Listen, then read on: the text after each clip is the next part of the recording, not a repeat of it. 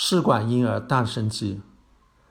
文章内容来自健康中国人网。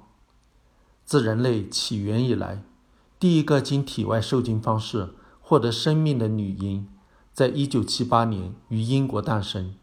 这个爆炸性事件在西方世界引发轩然大波，迅速成为各大媒体的头版头条，而“试管婴儿”一词也因此进入大众视野。虽然，在此之前，爱德华兹的研究工作已在相关领域引发不安和压制，但直到第一个实例出现后，经媒体的极度渲染，饱受不孕折磨的诸多家庭才第一次知道，原来还有希望经由其他方法来获得一个自己的孩子，而无需依赖该技术的其他公众。对该技术的评判，或许主要取决于他们的政治派别。宗教情节等影响因素，以及在多大程度上被“试管”一词误导。试管婴儿当然不是在试管中长出来的，即便是现在，这也是不可能完成的任务。实际上，所谓试管婴儿，仅仅是受精卵的形成和初始的胚胎发育发生在试管或者其他容器中。一句话，发生在体外，而不是输卵管中。然后，发育中的胚胎必须及时植入母亲的子宫中，因为人类的受精卵中并没有包含发育成一个胎儿的所有营养。胚胎发育所需的养分，目前为止只有通过胎盘这个由母亲和胎儿共同形成的最伟大的器官为中介，从母亲处获得。所谓试管婴儿技术的真实名称是体外受精和胚胎移植技术。这个冗长拗口的名字才是事实的真相，远没有“试管婴儿”这个词有形象感，从而有效地煽动人们的感情。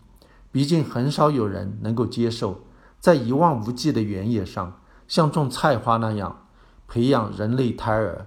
这种场景真是充满十足的邪恶感。生命是如此神奇，以至于无论东方还是西方。人们必须使用一种更神奇的猜想来解释生命的神奇。神创造生命，无论是女娲还是上帝，他们显然比生命本身要神奇得多。生命的领域属于神的领域，凡人除了老老实实的繁殖之外，最好不要试图对此打什么主意。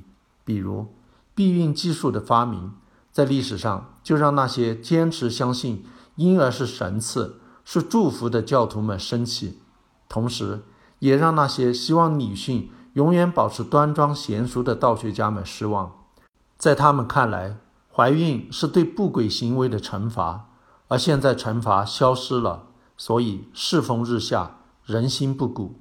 实际上，任何涉及到生命本身的研究都很有可能会冒犯某些人，但像试管婴儿技术这样，在还没有成型的时候。就遭遇重重阻力，问世数十年来依然争议不绝，也称得上空前了。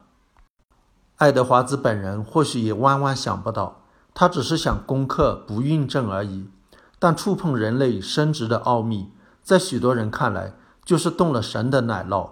不过，在日以继夜的研究小鼠胚胎发育的过程中，无数次的进行体外受精、胚胎移植的状态下。爱德华兹想到，人类不孕夫妻也许可以通过同样的技术解决障碍。这种念头并不特别难以理解，只不过爱德华兹是唯一的一个试图将念头转变为现实的胚胎学家。为此，他努力寻找可以合作的医生。最终，他找到了妇产科医生帕特里克·斯特普陀，也就此开创了一个新的医学分支。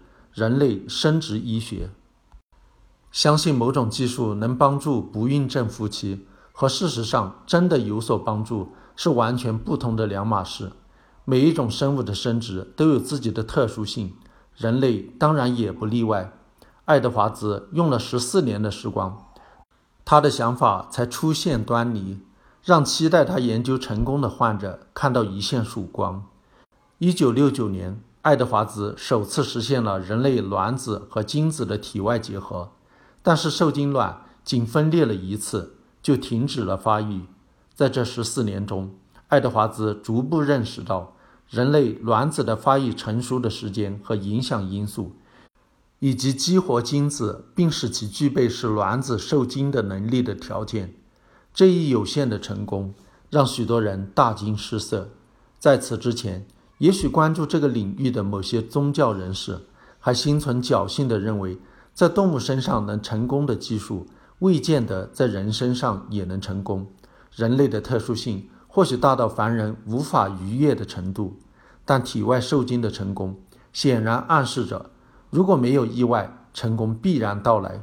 人类受精卵的形成，并不需要什么超自然因素。超自然因素或许挡不住爱德华兹前进的步伐，但经费肯定是杀手锏。一九七一年，英国医学研究委员会宣布停止资助爱德华兹的研究。困难时刻，爱德华兹收到许多关注该项研究的不孕症患者的来信，这是坚持下去的精神鼓励。他的搭档斯特普陀则承接了更多的流产手术，以获得研究所需的经费。最终，来自匿名私人的捐款让爱德华兹的研究能够继续进行下去。毕竟，地位和财富并不能使人避免患上不孕症，而想要一个孩子，一个自己的孩子，怎么都算不上罪恶。